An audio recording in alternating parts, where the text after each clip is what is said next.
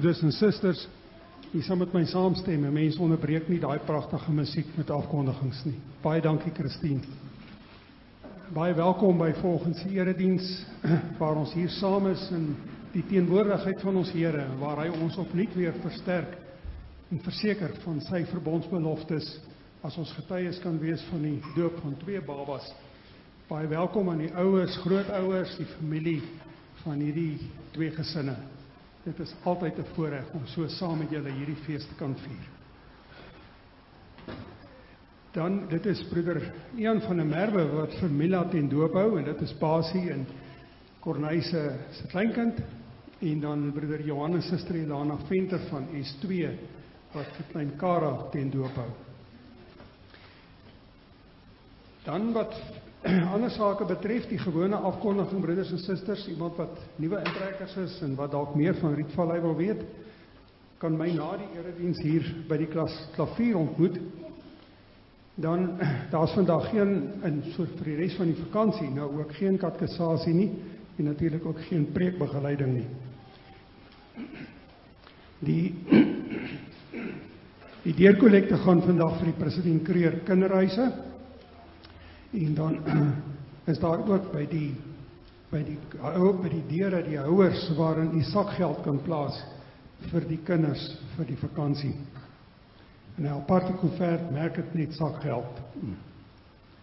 Dan die erediens besonderhede is in die Aljada. Ehm um, ons wil maar net die aandag vestig daarop dat ons op gelofte dag die 16de Desember soos gewoonlik ons 9:00 die oggend 'n erediens hier in die kerkgebou het waar professor Naas Ferreira sal voorgaan in die woordbediening. Aand erediens op Kersdag is nie by ons in die kerkgebou nie. Daar's wel by Waterkloof Rand en by Centurion eredienste. Uh by die ander kerke in ons onmiddellike omgewing, Wapad Rand, Alkant Rand, Rotterdam en Brooklyn, is daar ook nie aand eredienste nie. En hierdie week sluit ons die laaste Bybelstudies vir jaar af met 'n aanlyn Bybelstudie vir die ouderlinge en die diakens môre aand 'n toeristings Bybelstudie en dan die susters Bybelstudie ook aanlyn 8uur Dinsdag aand. Ek het van Dominee Dani verneem dat dit goed gaan met al die kinders daar by die uh, belydenis uh, afleg belydenisgroep se se kamp. Um, hulle is 'n mooi groep van 22 En dit is 'n besonderse belewenis om al 22 dae te hê. Dominee Dani sal DV vanaf die 9de Desember tot die 23ste Desember met verlof wees. Ons bid vir hom en Suster Liesel en die kinders 'n baie aangename en verkwikende rustyd toe. Dis natuurlik ook na die tyd wat Dominee Dani verjaar. Dink ons moet van die kerkraad se kant af 'n embargo plaas op die feit dat hy elke jaar met sy verjaardag weg is uit die gemeente uit. Dominee Johannes Oukamp is beskikbaar as daar nood is vir skakel gerus u wyk ouderling of die diaken of u kan vir my ook skakel. Uh, ons beplan ook om daarom die hele tyd hier in Pretoria rond te wees. Dan het die in in samewerking of ooreenkoms met die kommissie vir die Ethiopia bediening is Dominee Johannes Oukamp beskikbaar om bedieningshulp te verleen gedurende die eerste kwartaal volgende jaar Eh, terwyl ons in die proses is om 'n predikant te beroep. Daarvan gepraat. Broeders en susters, asseblief, u kan vir ons name stuur, stuur dit maar na my toe dat ons dit kan hanteer en dit voor die 15de Januarie asseblief. Die besonderhede is in die aljada. Nou by meelewing Suster Nelly Engelbreg van die 35 die 35 ontvang behandeling in die Suid-Afrikaanse Hospitaal sy is uh, donderdag daar opgeneem. Ons dink ook aan haar dogter Suster Gerda Du Plessis en haar skoonseun Jan Adrian en hulle kleinkinders Philip en Jan Adrian Junior. Philip is een van die kinders wat by die, by die belydensklas kampus. En dan met leedwese vanoggend die boodskap gekry, Suster Susan van der Linde van die 50 is gisteraand oorlede. Terwyl ons so sit dan dink ons maar aan haar familie en uh, dan sal ek ook vir ons voorgaan in gebed.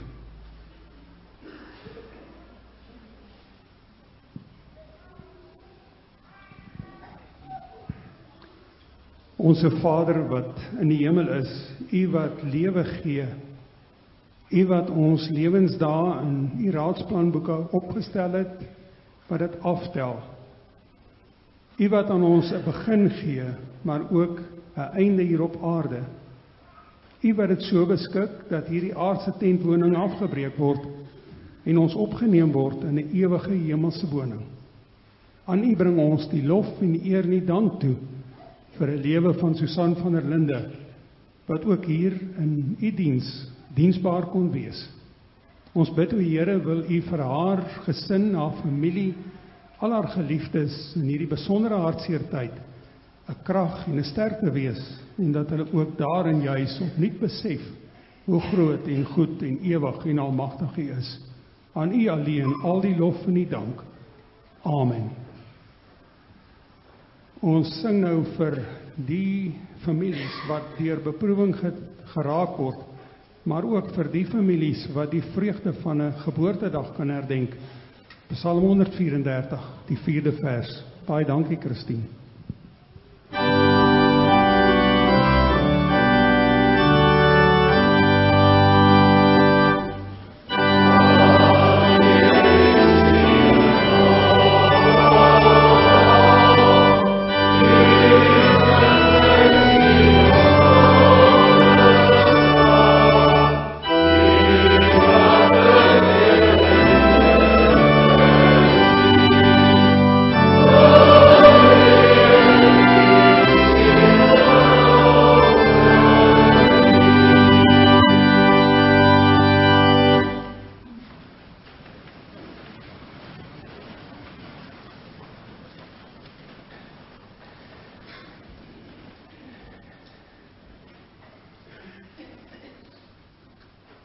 Geliefdes, dis 'n vreugde om weer so saam te wees in 'n erediens om die Here daardeur te loof en te prys en te dank vir sy goedheid, maar ook om sy woord te oordink en dat dit regtig deel van ons lewe sal wees.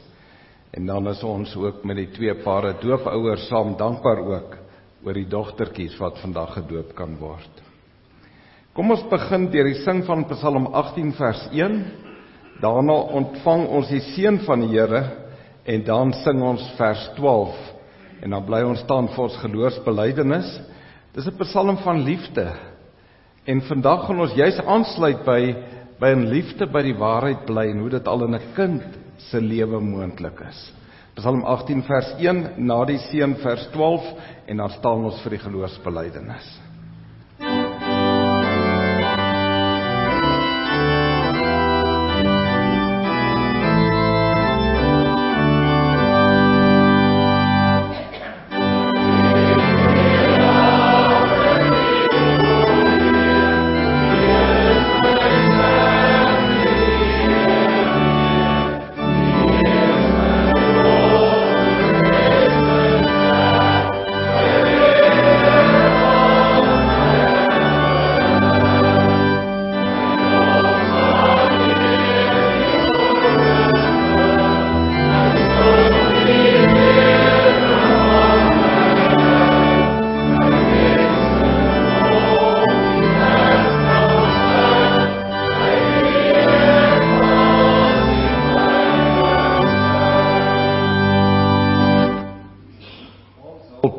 Is in die naam van die Here wat die hemel en die aarde uit niks gemaak het. Amen. Geliefdes, genade en vrede vir u van God ons Vader, van die Here Jesus Christus, deur die kragtige werk van die Heilige Gees. Amen.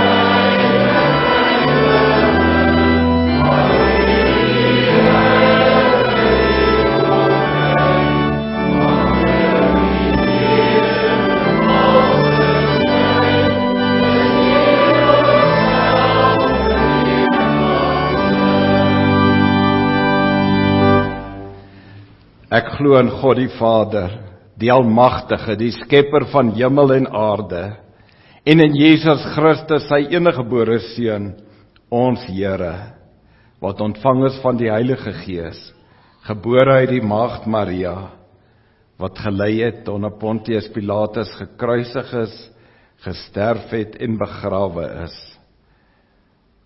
Hy het die lyding van die hel ondergaan Hy het die derde dag opgestaan uit die dood, opgevaar na die hemel en sit aan die regterhand van God die almagtige Vader, waarvandaan hy sal kom om die lewendes en die dooies te oordeel. Ek glo in die Heilige Gees. Ek glo aan 'n heilige algemene Christelike kerk, die gemeenskap van die heiliges, die vergifnis van sondes, die opstanding van die liggaam en 'n ewige lewe. Amen.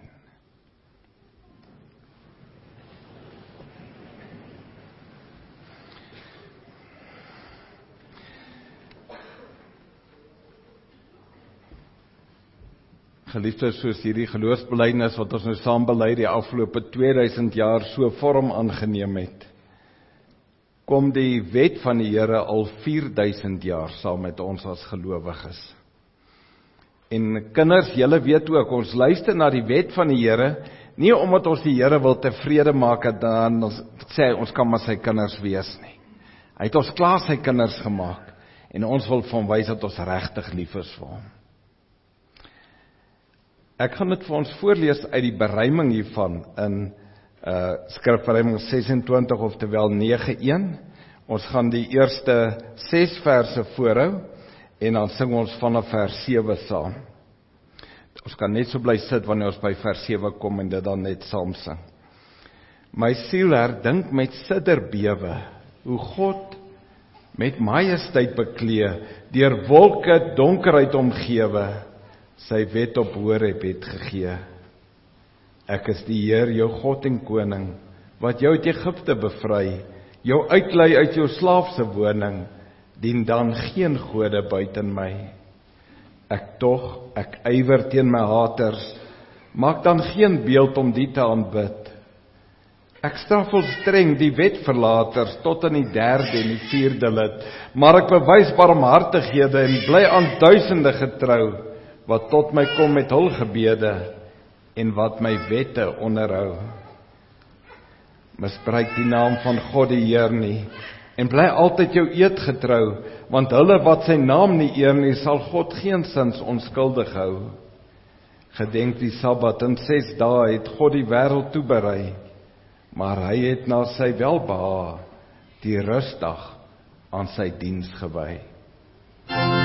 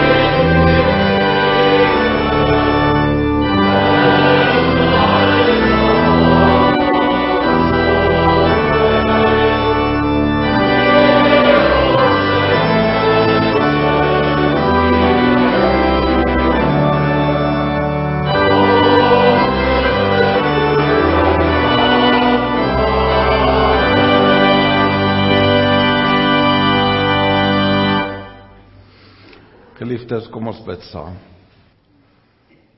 Ons Here en Hemelse Vader. Wat 'n geweldigheid as ons so saam U wet oordink. Want Here, deur U wet en deur U woord leer U ons hoe U bedoel het ons moet wees. U sit nie 'n swaar las op ons nie. Maar U breek juis deur ons las in ons Here Jesus Christus dat ons nuwe mense kan wees en dat ons ook hier volgens kan lewe. En al het ons die stryd in ons dat die goeie wat ons wil doen, ons dit nie altyd doen nie en die slegte wat ons nie wil doen nie, ons dit maar dikwels ook doen soos Paulus sê. Dan het ons telkens die besef maar deur u gees lewe u in ons en help u ons om te groei om al meer en meer die beeld van u seun te vertoon. En wat 'n voorreg is dit. Wat 'n voorreg is dit om om dinge anders te hanteer as wat 'n sondige natuur en 'n sondige mens dit wil hanteer. Maar om te dink, Here, wat wil U hê moet ons doen? En dan dan selfs verleenthede en probleme geleenthede maak en goeie tye ook so kan uitbou dat ons daardeur U kan eer en verheerlik en die mense kan wees wat U bedoel het ons moet wees en dat dat ons voor U mag wees en en U ook vreugde vind in ons lewe omdat U ons verander het omdat U ons nuut gemaak het. En daarom Here as ons van van môre weer getuies is van die nuwe geboorte die tweede geboorte dat U ons kinders ook u kinders gemaak het van die begin af. Ja Here dat u hulle by gelowige ouers gesit het en dat u hulle uiteindelik laat groei het en tot by geboorte laat kom het en as geboorte verder groei en dat dat ons kan sien hoe hulle ontwikkel en telkens in ons kinders oor al die jare kan sien wat 'n gawes u vir hulle gee, wat 'n persoonlikheid u vir hulle gee, wat vir hulle lekker is en wat vir hulle swaar is. En ons mag daaraan deel. Dan dank ons U dat ons weet ons deel daarin voor U dat hulle ook u kinders is en dat dit ook met die doop beseël en bekragtig kan word. Ons dank die Here dat ons van môre na hy woord kan luister en dat ons daaruit weer opnuut kan dink. Hoe ons ook mekaar kan oproep en mekaar kan bystaan om 'n Godvrugtige lewe tot eer van U te lewe.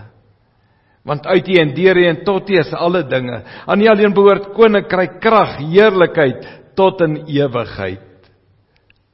Amen. Geliefdes, kom ons sing weer van Psalm 18 en wel nou vers 13 en 14.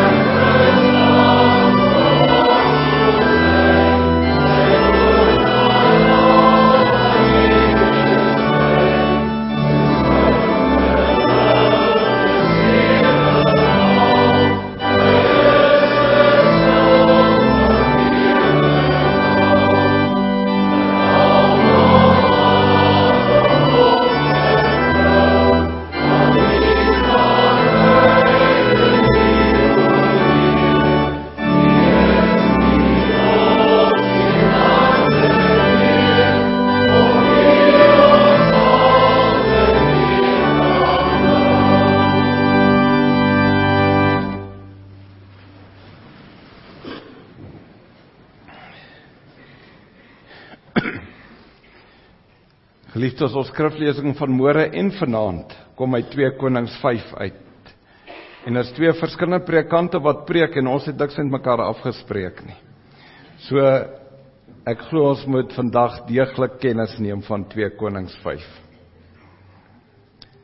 2 Konings 5 is ook 'n gedeelte wat die kinders goed ken want dit gaan oor 'n dogtertjie wat vertel van die profeet van die Here.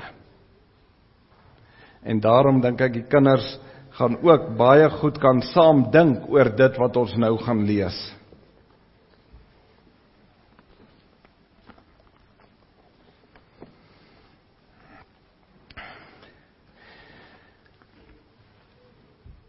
Miskien moet ek ook te wille van die kinders sê baie jare terug, hierdie is seker amper 3000 jaar gelede. Het die volkere so teen mekaar gebly en wat hulle dan doen is dan val hulle sommer mekaar in.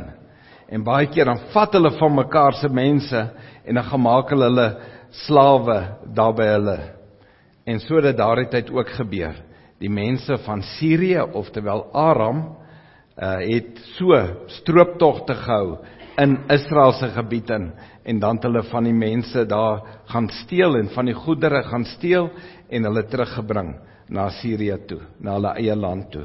En dit het met 'n dogtertjie gebeur van Israel en sy was 'n gelowige dogtertjie. En dit is haar opmerking wat uiteindelik alles wat hier in 2 Konings 5 vertel word, alles wat hier vertel word, uh, aan die gang sit. Naaman, die hoof van die leer van die koning van Aram was 'n gesiene man wat deur die agting van die wat die agting van die koning geniet het. Deur hom het die Here 'n oorwinning aan Aram besorg. Die man was 'n dapper soldaat, maar hy het melaats geword. Op een van die strooptogte het die Arameer sy jong dogtertjie uit Israel ontvoer wat Naaman se vrou se bediende geword het. Sy het vir die vrou gesê: Ag as meneer net by die profeet in Samaria kon uitkom, dan sal hy vir meneer van sy melaatsheid gesond maak. Naaman het by die koning gekom en hom meegedeel wat die dogtertjie uit Israel gesê het. "Gaan gerus," het die koning van Aram gesê. "Ek stuur jou met 'n brief na die koning van Israel toe." Naaman het vertrek en 342 kg silwer, 68 kg goud 10 stelle klere met hom saamgevat. Hy het die brief na die koning van Israel toe gebring. Dit het so gelui: Ek het my dienaar Naaman met hierdie brief na jou toe gestuur. Wanneer hy by jou uitkom, moet jy hom van sy melaatsheid gesond maak. Toe die koning die brief gelees het, het hy sy klere geskeur en gesê: Is ek dan God wat mense laat sterwe of aan hulle die lewe gee? dat hierdie man iemand na my toe stuur om hom van sy melaatsheid gesond te maak. Dit moet vir julle duidelik wees, hy soek net skoor met my. Elisa, die man van God, het te hore gekom dat die koning van Israel sy klere geskeur het en het 'n boodskap aan die koning gestuur. Hoekom het hy die klere geskeur? Laat na almal na my toe kom sodat hy kan besef dat daar 'n profeet in Israel is. Toe Naaman met sy waanperde aankom, het hy stilgehou voor die deur van Elisa se huis. Elisa het 'n boodskap na hom toe gestuur. Gaan was jou 7 maal in die Jordaan, dan sal jy gesond wees en rein word. Naaman het vererg weggery en gesê: Ek het daarom gedink hy sou uitkom en gaan staan, die naam van die Here sy God aanroep, dan sy hand heen en weer oor die plek beweeg en so die melaatsheid wegneem. Is die riviere van Damaskus, die Abana en die Parper nie beter as al die waters van Israel nie? Kan ek my nie daarin was om rein te word nie? So het hy woedend daarvandaan teruggery. Sy amptenaar het by hom gekom en mooi met hom gepraat. Meneer, as die profeet iets moeiliks van u verwag het, sou u dit tog mos gedoen het. Hoeveel te meer nou dat hy eenvoudig vir u gesê het: "Was jou en jy sal rein word." Hy het toe afgegaan na die Jordaan toe en hom sewe keer daarin gebad soos die man van God gesê het. En sy vel het gesond geword soos die van 'n klein seentjie en hy was weer rein. Hy en sy hele gevolg het teruggegaan na die man van God toe. Daar aangekom het Naaman voor die man van God gaan staan en gesê: "Ek weet nou daar is geen God op die hele aarde nie behalwe in Israel. Aanvaar asseblief hierdie geskenk van my." Maar Elisa het gesê: "So seker as die Here leef en wie se diens ek is, ek sal dit nie aanvaar nie." Naaman het by Elisa daarop aangedring om dit te aanvaar maar hy bly weier. Toe sê Naaman as u dan iets wil hê nie, wil u nie asseblief vir my 2 myl vragte grond laat kry nie. Daarop wil ek brandoffers en ander diereoffers bring net aan die Here, nie langer aan enige ander god nie. Hierdie is 'n baie bekende gedeelte en tog 'n gedeelte wat mense aan die hart gryp. Ons lees in vers 2 dat op 'n strooptog is hierdie klein dogtertjie uit Israel ontvoer. Sy het na Alman se vrou se bediende, eintlik maar slavin geword. En dan sê sy in vers 3. Sy sê vir sy vrou: "Ag, as meneer net by die profeet in Samaria kon uitkom, dan sal hy vir meneer van sy gelaat melaatsheid gesond maak."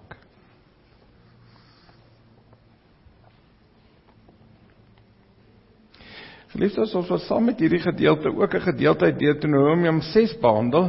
Ek het gedink om dit later te lees, maar dalk moet ek dit sommer nou lees, Deuteronomium 6. Want dit is waarmee hierdie dogtertjie ook groot geword het. Bekende gedeelte is 'n gedeelte wat oor en oor herhaal is in Israel en die kleinkinders het dit ook geken hier vanaf vers 4. Luister Israel, die Here is ons God.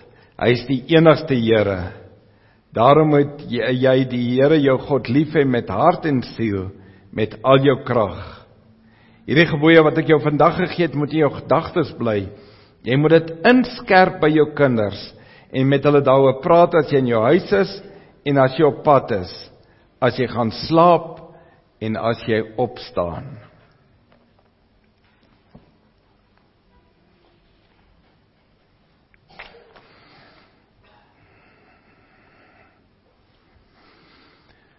Geliefdes, ons sien vandag die verskrikking van as 'n weermag soos die Russiese weermag 'n land soos Oekraïne inval. Ons lees dit in die nuus, ons het dit eintlik al amper gewoond geraak. Dit is al al ver oor die 200 dae wat wat dit aan die gang is. Maar ons kan dink met met al die doodslag en al die verskriklikheid wat daar plaasvind. Dat daar baie ongelukkigheid in die Oekraïne moet wees. En dan onmiddellik dan verstaan ons eintlik die vraag soos ek dit ook daar in die Aljada laat neerskryf het. Wat sou ons gesê het as dit wat met hierdie kleindogtertjie gebeur het met ons gebeur het? As die generaal met sy weermag wat met sy weermag ons land ingeval het en geplunder het, ons eie mense doodgemaak het, van ons slawe gemaak het, as so 'n man ernstig siek word.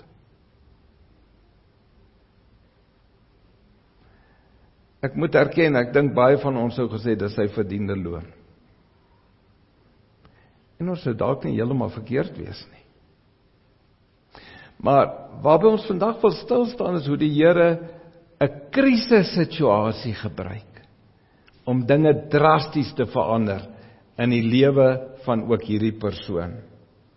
Geliefdes, en dit is juis iets wat wat ons ook die kinders sal moet leer en saam met hulle pad moet stap. En ons almal het een of ander tyd met kinders te doen. En die Bybel het soveel voorbeelde want weet jy God gee die norm.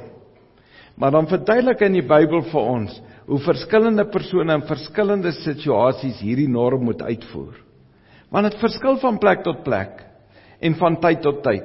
Ons weet daar sekere tye wat God iets van ons verwag, ander tye wil hy eerder hê ons moet dit doen. En so stuur hy ons lewe.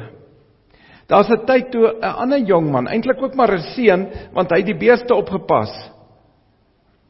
Toe hy gestuur is om vir sy broers kos te bring en hy sien hierdie reus Goliat wat so lasterlike goed teen God praat.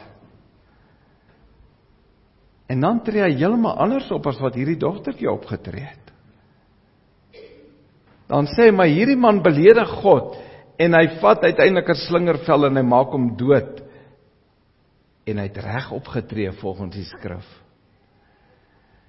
Een generaal wat verskriklike dinge gedoen het onder sy toesig. En hierdie dogtertjie sê maar hy moet by die profete in Samaria uitkom. 'n Ander groot baas soldaat wat verskriklike dinge teen God sê en 'n ander jong mens kom in die naam van die Here en maak hom dood. Hoe moet ons kinders weet om hierdie dinge toe te pas? En dis wat die woord so wonderlik maak. En dis wat ons elke dag se lewe so wonderlik maak. Ons het hoeveel geleenthede om dinge te kan beoordeel. En gesprek op gesprek kan ons sê met ons kinders as ons opstaan, as ons gaan slaap, as ons op reis is, as ons blyplek oor sulke situasies wat nie net met ons gebeur nie, maar die wêreld vol gebeur. En die Here lei ons deur sy woord hoe ons die norm wat hy telkens gee as verskillende persone verskillende tye moet toepas. Daar's 'n tyd wat die Here 'n sweep vat en die mense van die tempelplein afjaag, slaan. Daar's 'n ander tyd wat hierdie selfde mense hom beledig as hy aan die kruis vasgespijker is en hy bid Vader vergeef hulle. Hulle weet nie wat hulle doen nie. Geliefdes en daarom is dit so belangrik om werklik te verstaan wat wil die Here nou hê moet ons doen? En dat ons dit kan oordra aan ons kinders. En dis waarby ons vandag wil stil staan. In hierdie gedeelte is daar 'n belangrike generaal Naaman en 'n baie groot bekend een van die bekendste profete van alle tye, Elisa wat baie wonderwerke gedoen het. Maar alles begin met 'n klein dogtertjie en haar getuienis van haar geloof in God. Kom ons kyk wat hierdie woorde van hierdie dogtertjie in vers 3 vir ons vertel van hoe 'n kind gelowig moet groot word en hoe ons selfs 'n rol in mekaar se lewe kan speel selfs oor baie jare. Kom ons kyk dan in die eerste plek die woorde sy het gesê. Tweedens, ag, as hy maar net. En derdens, die profeet in Samaria. Eerstens sy het gesê. Weet jy, ons hoor Daniël wat 'n jong man was, seker hier by 16 rond, se naam Esther wat seker hier rondom 15 moes getrou het met die koning Ahasveros. Ons weet Dawid wat ook seker rondom 15 was toe hy opgetree het. Maar hierdie dogtertjie se naam word nie vir ons genoem nie. Daar word maar net gepraat van 'n dogtertjie, iemand uit Israel uit. En ons sal nogal wonder wat het later toe wel met haar gebeur. Naaman het dan 'n gelowige geword. Dit moes tog sekere impak gehad het. Maar ons weet nie. Haar naam word nie genoem nie, maar wat wel genoem word is wat sy gesê het en dit word nou omtrent 3000 jaar later weer herhaal. En so wil die Here ons gebruik en en ook van kleins af gebruik gewone mense wat in krisistye 'n gelowige antwoord kan gee en so 'n 'n verskil kan maak wat 'n ewige verskil in mense se lewe kan hê. En die voorbeeld kry kinders by die huis. Hoe praat ons oor die groot wêreld gebeure? Wat sê ons daaroor? Kom ons geloof uit in hoe ons dit hanteer. Ja, die Christelike geloof is nie maar net 'n soetsappige geloof wat sê ag toe maar wat hierdie een het maar sy foute en daar is sy foute nie. Inteendeel, sonde word sonde genoem, verkeerd word verkeerd genoem. Die Here gee jy sy lewe om ons los te kry van die wurggreep van die sonde. Natuurlik moet ons oor sonde praat as sonde. Maar ook oor die oorwinning oor die sonde en dat 'n mens se lewe drasties kan verander. En eintlik moes ons almal vyande van God wees, maar ons almal se lewens is verander. Die kans dat hierdie dogtertjie kon ongelowig word, was baie goed. Sy is in hartseer omstandighede weggevoer van die vastigheid van haar ouerhuis, van die aanbidding van die ware God van Israel. Sy leef nou in 'n omgewing waar al die mense afgode aanbid. Kon vir haar lyk of God nie sterk genoeg was om haar te beskerm teen teen hierdie afgode nie. Ons weet mos hoe kinders vra vra hieroor. Hoe werk dit? Hoekom gebeur hierdie dinge? Sy kon gewonder het oor God se liefde wat toegelaat het dat sy weggevoer is en waarskynlik dinge met haar ouers gebeur het. Sy kon in bitterheid en haat haar verknies het. En tog selfs in hierdie krisistyd in haar eie lewe sien sy iemand anders se krisis raak. En telkens in die woord en u kan dit gerus ook so en behandel dit met mekaar en behandel dit met die kinders. Hoe mense juis wat in krisis is, ander se krisisse raak sien. Die die voorbeeld wat ons reeds genoem het, die Here Jesus aan die kruis. Hy word vasgekap, verskriklike pyn, hy het bloed gesweet. Hy gaan deur God verlate word. Hy gaan ons verskriklike straf dra. En hy sien ander mense nood raak. Vader vergeef hulle, hulle weet nie wat hulle doen nie. Met ander woorde, bring hulle, bring hulle skuld ook op my. Vrou, daar is die seun. Rower, vandag sê saand met die paradys wees. In haar krisis sien sy na Alman in sy krisis raak. En hy ken nie die profeet in Samaria nie. Hy ken nie die Here nie. Ja, Sy weet waarskynlik nog baie min om regtig vir iemand met die intelligensie van Naaman te vertel wie die Here is. Maar sy kan hom vertel van die profeet van die Here wat hom kan vertel wie die Here is. Liefdes God roep ons om te stry teen wat verkeerd is. En dit moet ons ons kinders ook leer. Kyk vir Dawid, toe Goliat so praat, dan tree hy op teen Dawid. Kyk vir Ester toe hulle die hele volk van God wil uitroei, toe gaan sy jong meisie wat sy was en sy waag haar lewe om daar in te stap in die raadsaal. Dink aan Daniël en sy drie vriende wat hulle lewe gewaag het maar gesê het die drie vriende ons sal nie buig voor daardie beeld nie. Daniël, ons sal nie ophou bid nie.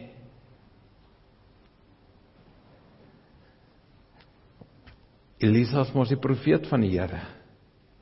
En die Here is almagtig. En daarom sê sy vir haar meesteres van hierdie profeet: Hy is almagtig. En wat 'n getuienis deur 'n kleindogter in die vreemde terwyl toe na Alman by die koning Joram uitkom, toe is hy te bang en hy sê hierdie man soek net iets teen my. Ongeloof van die koning in sy eie land.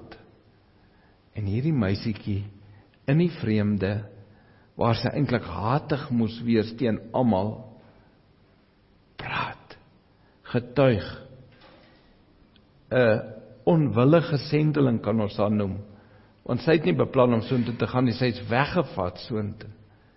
Maar nou sy hier. En hoeveel keer gebeur dit nie?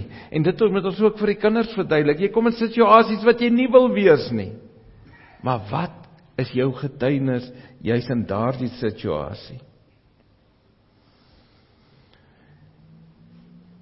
Elia Elisa het deur God se almag baie wonders gedoen, selfs 'n kind uit die dood opgewek.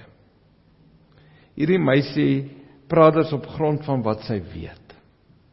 Sy het voorbeelde van God se trou gesien of van gehoor wat hierdie profeet alles in die naam van die Here kan doen. En daarom is dit so belangrik dat ons voorbeelde het, dat ons ook met ons kinders en kleinkinders die voorbeeld uit die woord van God sal deurwerk. Kyk hoe hierdie persone opgetree. Hoekom het hy so opgetree? Waarom hoe sou die Here dit wou gehad het? Hoe stuur die Here dit? Dat ons werklik die voorbeelde leer. Want God gee ons sy wil maar hy gee nie in die Bybel net sy wil nie. Hy gee vir ons voorbeelde van hoe dit uitgewerk word. Een van die kosbaarste is seker Handelinge 11 Handelinge 11 kom hy ag Hebreërs 11 Hebreërs 11 kom die Here en hy hou 'n spieël op en hy sê kom ons kyk na die geloofshelde van die Ou Testament En dan noem hy almal wat gestaan het vir die waarheid al het dit hulle lewe kon dit hulle lewe kos en hoe die Here hulle gered het. Abraham wat getrek het al het hy nie geweet het waarheen nie. Die manne wat in die vuuroond was, hy noem dit alles op. Maar dan noem hy aan die ander kant ook op hoeveel gelowiges wat gestaan het vir die waarheid al is hulle vervolg, al moes hulle swerf, al is hulle verskriklik seer gemaak, al is hulle doodgemaak en altyd daai prentjies hang daar. En daarom om daardie prenteboek van God so deur te werk met die kinders bring regtig dat nie net hulle nie, maar onsself ook baie dinge vir ons lewe verstaan. En daarom geliefdes, as die doodsformulier oor die dankbaarheid praat, dan staan hier alle verbonde en God het met ons 'n verbond gesluit en dit word juis deur die doop bevestig, bestaan uit twee dele. Daarom moet ons weer deur die doop vermaan en verplig word tot 'n nuwe gehoorsaamheid. ons moet naamlik hierdie enige God, Vader, Seun, Heilige Gees aanhang vertrou en lief hê met ons hele hart, met ons hele siel, met ons hele verstand, met al ons kragte. Ons moet van die wêreld afsien. Ons ou natuur doodmaak en 'n godvrugtige lewe lei. En my ou natuur wil reageer. Maar die Here wil hê ek moet so reageer dat dit 'n impak maak. Of dit is om te sê gaan na die profeet in Samaria en of dit is om 'n slingervel klip te moet gooi. Wat wil die Here nou hê moet ek doen? En as ons soms uit swakheid en sonde val, moet ons nie aan die genade van God twyfel of in die sonde bly lê nie. Ons doop. God se teken en seël dat jy sy kind is. Ons doop is immers 'n seël en ontwyfelbare getuienis dat ons 'n ewige verbond met God het. Geliefdes, sy het gepraat, maar kom ons kom dan in die tweede plek, wat het sy gesê? Ag, as hy maar net. Hoor die woorde daar. Sy sê nie, "Hæ, julle weet niks nie. Kom ek vertel vir julle wat die oplossing is nie." Mense hoor dit uit haar hart uit. Ag, as hy maar net. Naaman, die hoof van die leer van Sirië wat Israel en Juda se grootste bedreiging op daardie stadium was. Pas het hy 'n reuse oorwinning oor Israel behaal. Ons lees af van 'n konings waar hy onder andere die goddelose koning Agab doodgemaak het en in die rabbynse literatuur staan daar dat Agab doodgemaak is deur 'n pyl wat deur Naaman afgeskiet is. Of dit so is, weet ons nie, dis maar wat oorvertel word. Naaman, 'n magtige man. Maar hy het melaats geword. En dan weet ons en kinders, julle weet seker ook van melaatsheid wat dit is. Dis daai siekte wat jou so begin opvreet. Hy begin met sulke klein kolletjies en dan vreet hy op. Hy vreet jou neus op, hy vreet jou oogkaste op, alles. Hy begin nie met jou vingernaels en jou toenaels dan vreet hy jou vingers en jou hele tone op wat jy later nie meer kan eet nie, nie lekker kan asemhaal nie en doodgaan. En jy moet nog weg wees van alle mense. Kan nie by hulle wees nie want want jy gaan hulle aansteek desperaat. Dis verby. Ek het al hierdie goed bereik in my lewe, maar dit is verby. Desperaat, so desperaat dat as 'n klein dogtertjie sê, daar's 'n profeet in 'n ander land wat jou kan genees. Dan gaan hy na die koning toe en hy kry 'n brief en hy kry miljoene rande se goed en hy trek so intoe. So desperaat is hy. En ons weet hoe siekte en naderende dood mense kan desperaat maak. In hierdie gevalle ongelowige. En deur die geloof lei die Here hierdie dogtertjie om dieper te kyk. Hierdie man het regtig 'n krisis. Is dit nie juis om hierdie rede dat ek in sy huis beland het om hom na die profeet te kan stuur nie? Hierdie verskriklike hoof van die verskriklike bendes wat ons aanval om hom na die profeet in Israel te kan stuur nie. Hoor hierdie woorde, dis die woorde wat Mordegai die oom en eintlik het hy opgetree as haar pa vir Ester gesê het. Is dit nie om hierdie rede dat jy koningin geword het nie? Jy waag jou lewe. Maar die Here het 'n doel daarmee dat jy koningin geword het. Liefdes, ons kan net by die punt uitkom as ons regtig glo. En weet jy, die eerste 6, 7 jaar van 'n kind se lewe is die tyd wat geloof vasgelê word. Dan word godsbeskouing, mensbeskouing, wêreldbeskouing, selfs 'n ewigheidsbeskouing vasgelê by kinders. Daarom is dit so belangrik dat van kleins af met kinders gepraat moet word. En gee die woord vir ons soveel mooi voorbeelde waar ons dit kan doen. Hierdie man is sterwend. Ek kan my verlekker daarin of ek kan doen wat in Romeine 12 vers 21 staan. Nou dat hy 'n krisis het, trap ek nie op hom nie. Hy sou dalk op my getrap het, maar ek trap nie op hom nie. Ek daal nie af na sy vlak nie. Romeine 12 vers 21 sê: "Oorwin die kwaad deur die goeie." Oorwin die kwaad, tree op, kwaad is kwaad, kwaad moet uit die pad uitkom. Ons moet optree. Maar moenie daal na daardie vlak nie. Oorwin die kwaad deur die goeie. En geliefdes, dit kan net as ons self ook besef dat die Here ons gaan haal het, dat ons eintlik ook ook sondaars is. Dat ons eintlik ook verlore moes gewees het. Ons en ons kinders is in sonde ontvang en gebore. Daarom onder die toorn van God. Ons kan nie in die ryk van God inkom nie tensy ons opnuut gebore word. Dit word aan ons geleer deur die indompeling of die besprenkeling met die water wat die onreinheid van ons siele vir ons aanwys sodat ons vermaan word om 'n afkeer van onsself te hê, ons voor God te verootmoedig, ons reiniging en ons saligheid buite onsself te soek. Die heilige doopbetuiging verseël aan ons die afwassing van die sondes deur Jesus Christus. Ek het dit nie afgewas nie, hy het dit afgewas. Daarom word ons gedoop in die naam van God die Vader en die Seun en die Heilige Gees.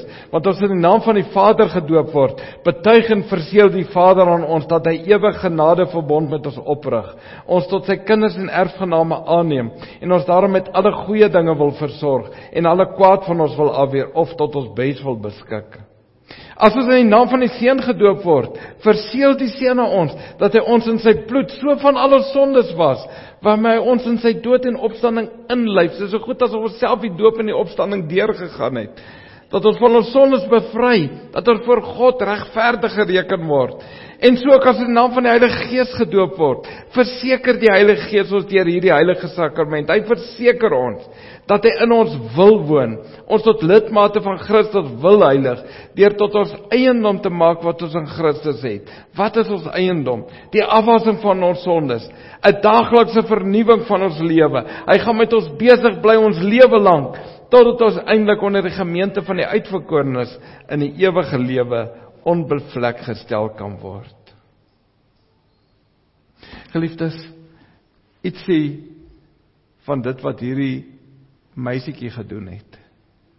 Dit beeld so ietsie af van dit wat die Here vir ons gedoen het, waarvan ons nou hier saam gelees het. Dat hy terwyl ons sy vyande was, nie daar aan die kruis aan sy selfbehoud kon gedink het nie, want hy kon self afkom of hy kon net leerskare van engele instuur. Maar ons gedink het ons behoud. En daarom is dit tipies van Christen wees. En dis hoe die Christendom uitgebrei het, nie soos die moslim met leers nie. Maar met sendelinge wat in gebiede ingegaan het wat baie keer hatig op hulle was. En daarom het baie tot vandag toe met hulle lewe betaal. Maar om hierdie evangelie verander te bring. Om soveel om te gee.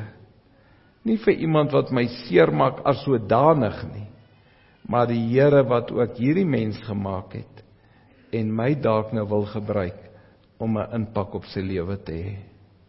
Sonder om my kwaad toe te laat. Maar om werklik deur te dring na iemand se hart toe. En dis dan die derde plek die profeet in Samaria.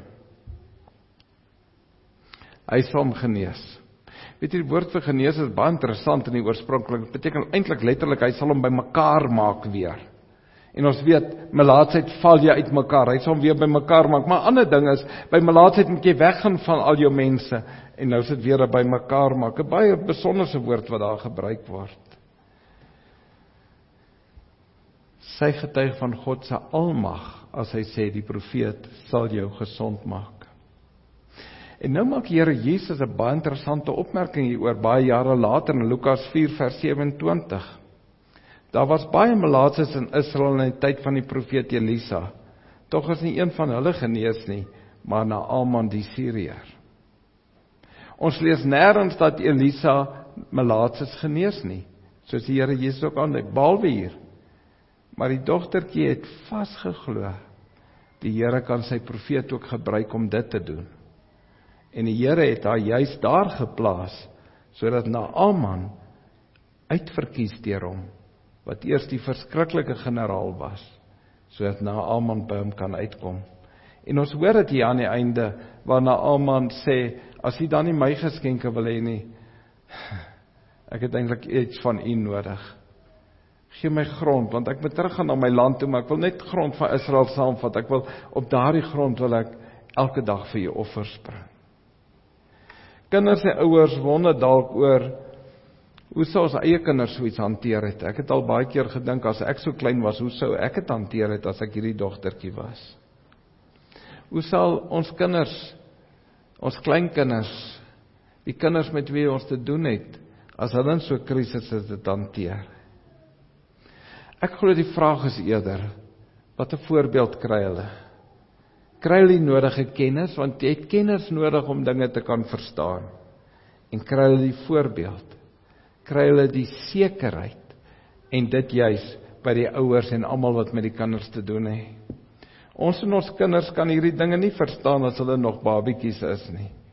Maar hulle mag nogtans nie daarom van die doop uitgesluit word nie aangesien hulle sonder dat hulle dit weet aan die oordeel in Adam deel het, maar ook sonder dat hulle dit weet weer in Christus tot genade aangeneem word. So sê God ook tot Abraham, die vader van al die gelowiges en daarom ook tot ons en ons kinders.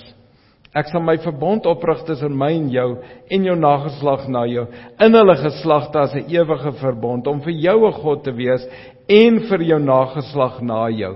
Wat 'n sekerheid wat moet oorgedra word aan ons kinders. Dit betuig Petrus ook met hierdie woorde, want die belofte kom julle toe en julle kinders en almal wat daar ver is, die wat die Here ons se God na hom sou roep. Daarom het God in die tyd van die Ou Testament beveel dat kinders versny moes word. Dit was toe 'n seël van die verbond en van die geregtigheid van die geloof. Daarom het Christus ook die kindertjies omhels, die hande opgelê en hulle geseën. Omdat die doop nou in die Nuwe Testament in die plek van die besnydenis van die Ou Testament gekom het, daarom moet die kinders as erfgename van die ryk van God en sy verbond gedoop word.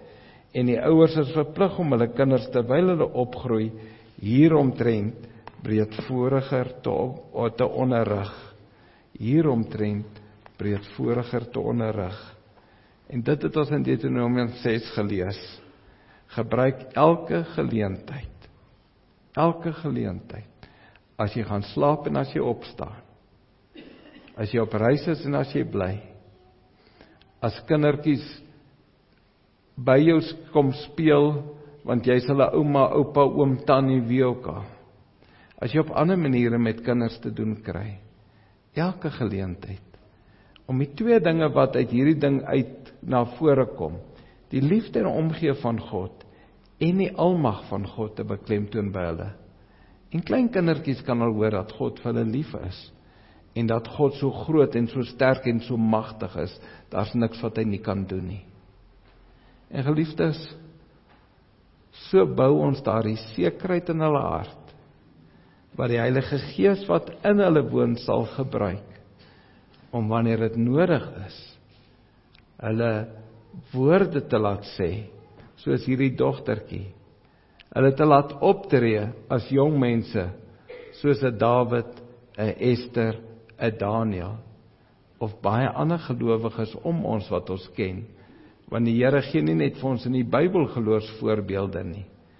Hy maak ons elkeen 'n geloofsvoorbeeld vir ander. Mag dus dat ons aan hom behoort. Ons lewe so verander. Ons wat soos in Alman sê eintlik het ons grond nodig van u om op te offer.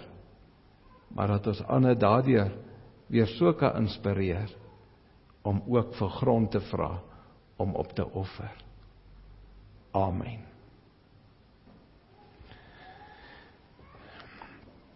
Om nou die heilige instelling van die doop tot eer van God, tot ons troos, tot opbouing van die gemeente uit te voer. Kom laat ons nou sy heilige naam aanroep. Almagtige ewige God, U het vir ons gewys hoe U die sonde haat in die oordeel wat U oor die onboedvaardige wêreld gehad het toe U hulle met die sonvloed gestraf het. Maar U het ook die geweldige liefde gewys toe U Noag en sy gesin 8 mense deur die groot barmhartigheid gered en bewaar het. U het die vaarde Farao met al sy manne in Rooi See verdrink, maar U het weer die genade gewys deur die volk Israel op droë grond daardeur te lei en vir ons te sê, maar dit beeld die doop uit. Iemand wat moes verdrink word afgewas, word skoon gewas. Daarom ons bid die kragtes die grondelose barmhartigheid dat hy hierdie twee dogtertjies wat van môre gedoop word deur die genadiglik wil aansien, deur die Heilige Gees in die seun Jesus Christus wil inlyf, sodat hulle met hom in sy dood begrawe mag word, met hom in 'n nuwe lewe mag opstaan. Later hulle terwyl hulle kruis daagliks terwyl hulle kruis daagliks dra en u navolg, u werklik aanhang met opregte geloof, vaste hoop en vurige liefde sodat hulle hierdie lewe wat uiteindelik op die dood afstuur getroos mag verlaat. En sodat hulle ook eendag voor die regterstoel van u seun ons Here Jesus Christus mag verskyn sonder verskrikking met sekerheid. Hulle behoort aan u. Dit bid ons deur hom ons Here Jesus Christus u seun wat saam met u in die Heilige Gees een enige God leef en regeer in ewigheid Amen. Daar's geleentheid vir die ouers wat die doop aangevra het om na vore te kom en op die vrae te antwoord en dan direk daarna kan ander klein kindertjies ook maar almal hier voorkom sit dat julle kan sien hoe die doop plaasvind.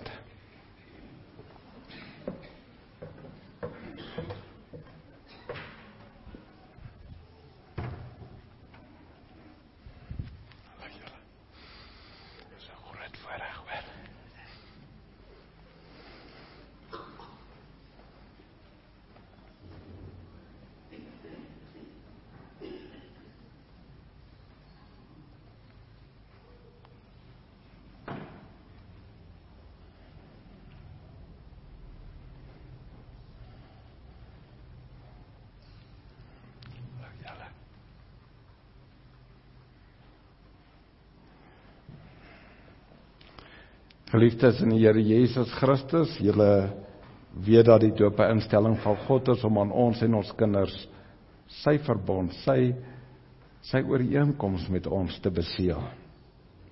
Dat dit nou ook weer kan blyk dat dit julle gesindheid is, vra ons julle om op hierdie vrae opreg te antwoord. Eerstens, hoewel ons kinders in sonontvanging gebore word, daarom uiteindelik aan die oordeel onderworpe moes wees. Bely julle dat hulle in Christus geheilig is en daarom as lidmate van hom en van sy gemeente behoort gedoop te wees. Bely julle dat dit wat die woord van God vir ons leer, die Ou en Nuwe Testament, dit wat ons ook hier in die artikels van die Christelike geloof op grond daarvan bely, die Christelike kerk hier leer dat hierdie leer die ware en die volkomme leer van die saligheid is beloof julle ook en neem julle voor om hierdie kinders van wie julle ouers is wanneer hulle dit kan verstaan soos ons nou vanmôre ook in die prediking gehoor het en hierdie leer na julle vermoë te onderrig en toe te sien dat hulle ook daarin onderrig word. Janne Anja, wat is julle antwoord? Johan en Jelana? Goed, gewoonlik sê ek dames eerste, maar nou moet julle maar sê wie's eerste.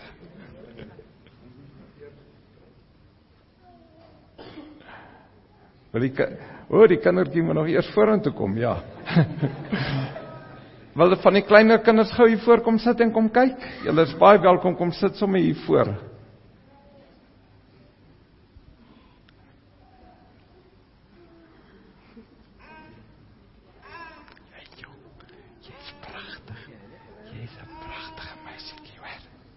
Sy net Mila. Mila my. Mila my.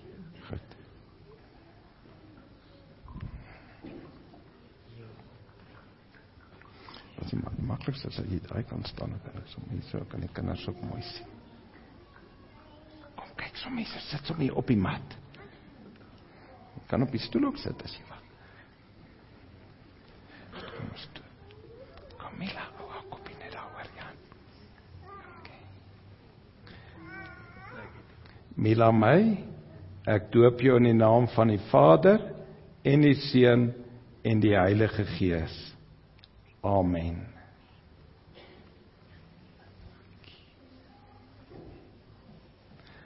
Sy net Kara. Net Kara. O, nou kom jy so hier, moet mooi kan sien. Kom jy so. So maak kopie nader asseblief. Kara, ek doop jou in die naam van die Vader en die Seun en die Heilige Gees. Amen. Geliefdes, kom ons sing nou saam die die kosbare woorde van is dit skrifbereiming uh, 8:1 uh, wat uit Jesegiel kom. Water sal ek op ons sprinkel. Al twee die verse.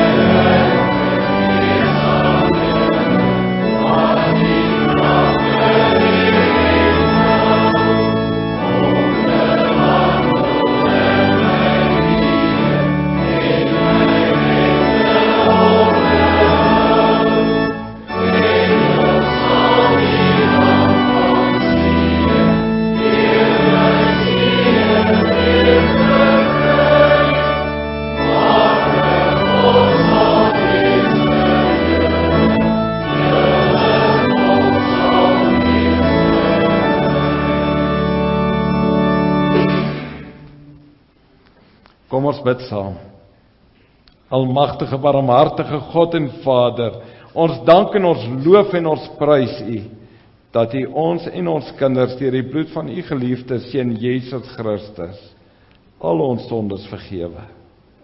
En ons deur die Heilige Gees tot lidmate van die eniggebore seun en daardeur tot die kinders aangeneem het en dit aan ons met die heilige doop beseël en bekragtig. Ons bid U ook deur hom U geliefde seun dat U hierdie dogtertjies altyd met die Heilige Gees wil regeer. Sodat hulle Christelik en Godvrugtig opgevoed mag word en in die Here Jesus Christus mag groei en toeneem. Sodat hulle die vaderlike goedheid en barmhartigheid wat U aan hulle en aan ons almal bewys het kan bely. En in alle geregtigheid onder ons enigste leraar koning en hoëpriester Jesus Christus kan lewe en moedig teen die sonde die duiwel en sy hele ryk kan stry en oorwin om u en die seun Jesus Christus en ook die Heilige Gees die enigste ware God ewig te loof en te prys. Amen. Ja, ja, baie seën met haar groot baie. Asse. Hy groot vreugde om deel te gewees het, hoor. Baie seën met altyd se groot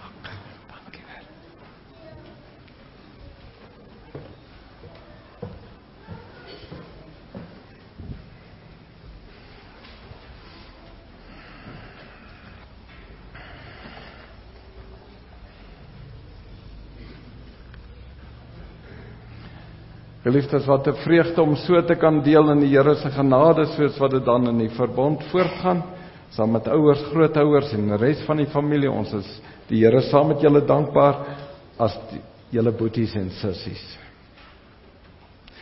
Ons is nou tyd vir ons uh, liefdesgawes en daarna sing ons Psalm 128 vers 3 en vers 4 wat juis gaan oor die genade dat die Here vir ons kinders sorg en dan die laaste ene wat wat 'n seënbede is. Kom ons kom ons sing dit as heel.